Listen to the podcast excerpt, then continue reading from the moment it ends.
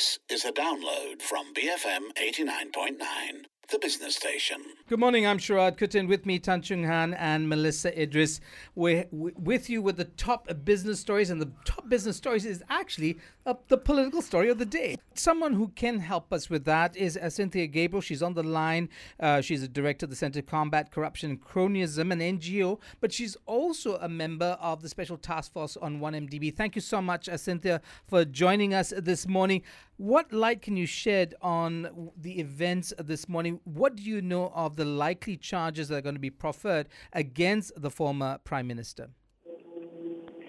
Well, I don't want to precede what the Attorney General is um, uh, already making in his charge sheet, but what we understand is, uh, first of all, this is the first of a many series of investigations that have been taking place. So this one is on the SRC International, a subsidiary of the 1MDB, in which I think the most common thing that we know about this is that 42 million uh, was banked into uh, the personal bank account of the former prime minister. So he's being charged very specifically for uh, abuse of power, um, Section 409 of the uh, Penal Code, which actually talks about um, uh, criminal breach of trust. And um, that's what we understand for today. And we also understand that there could be five offenses involved, five charges that could be placed against it. I'm not sure if things would have changed from last night to this morning, so I am just giving you a sense of um, where the investigations are at the moment and and what the SRC charges could actually look like. Uh, there was also investigations into AMLA, which is the Anti-Money Laundering Act, and whether that was something that could be applied in this charge. So, uh, from what we know now, it's Section 23 of the MACC Act and um, Section 409 of the Penal Code. Uh, also want before uh, we go to the next to uh, to a further description of what's happening. Can I ask you though the timing of this? Some people said they expected this uh, to go first. Others saying was it too fast, uh, too slow? Why did it take two months uh, for these charges to be proffered against the prime minister? Considering that there have been investigations even before the GE thirteen. Yes, um, if you look at what's before the committee and the task force, it is really a complex web of uh, financial flows.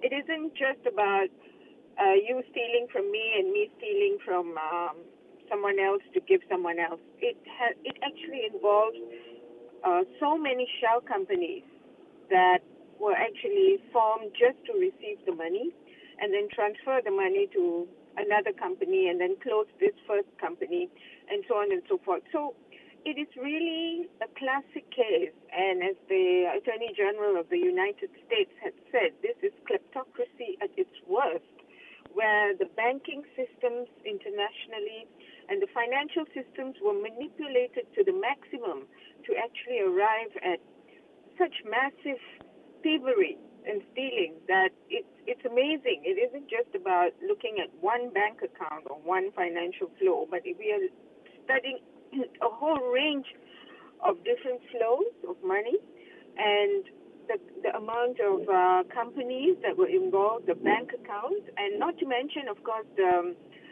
the assets that were purchased with all the stolen funds. So some of that money have been completely lost. So we're also tracing that uh, as a as part of the work that needs to be done. How much can be reclaimed back? How much is completely lost? The jewelry, the buildings, hotels, luxury, uh, condominiums, and so on and so forth. So it's a web. It's it's um, it's a maze of um, uh, money that we're talking about. So it's it's going to take a lot more time, partly because to answer your question for investigations that started in 2015, it was abruptly shut. The task force was abrupt, abruptly shut down when the, when the Attorney General was brought in at that time. Um, Apandi was brought in at that time. So now it's been revived, and only now uh, the mutual legal assistance has been signed by this new Attorney General, Tommy Thomas. So, Cynthia, you so you, you mentioned a, a, lot more time. You know, give us a sense here. Help manage our expectations here. How much more time? How much more is there to be uncovered? Because you mentioned 42 million. That pales in comparison to those uh, to that 2.6 billion ringgit. I, I recall those uh, flashcards that were bandied about by the then opposition leaders in Parliament. So, how much more is there? Help manage our expectations here. Well, I think we seem to have a loss, of Cynthia Gabriel. We're trying to reconnect with. Oh, there we have it. Oh, sorry. Go ahead, Cynthia. Go ahead. Yeah, I, I was saying that we're dealing with six different uh, jurisdictions, and perhaps more once we find the trail that has led to all that loss of money. So um,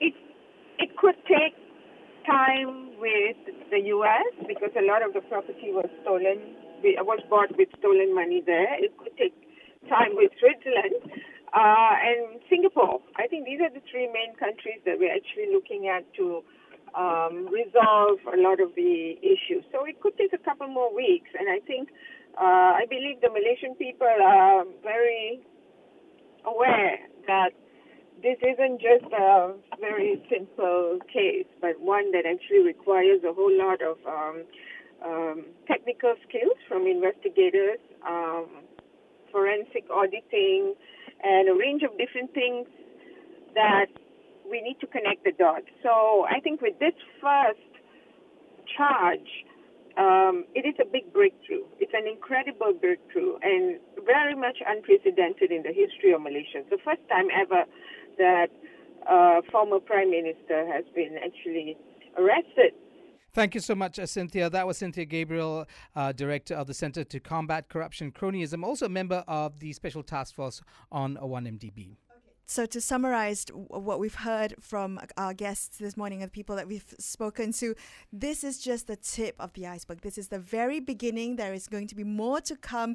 Uh, so, while we may be seeing, you know, charges of a criminal breach of trust uh, or you know investigations under the MACC Act, there could be more as we have to manage expectations. And also more to come. We have uh, coming up uh, Professor James Chin with the Asia Institute in Tasmania. Also, Mohammad Reza Abdurrahman, head of MIDF Research, Wong Chin Huat, and many others are going to be weighing in on events unfolding right now at Jalan Duta. Stay tuned, BFM 89.9. Thank you for listening to this podcast.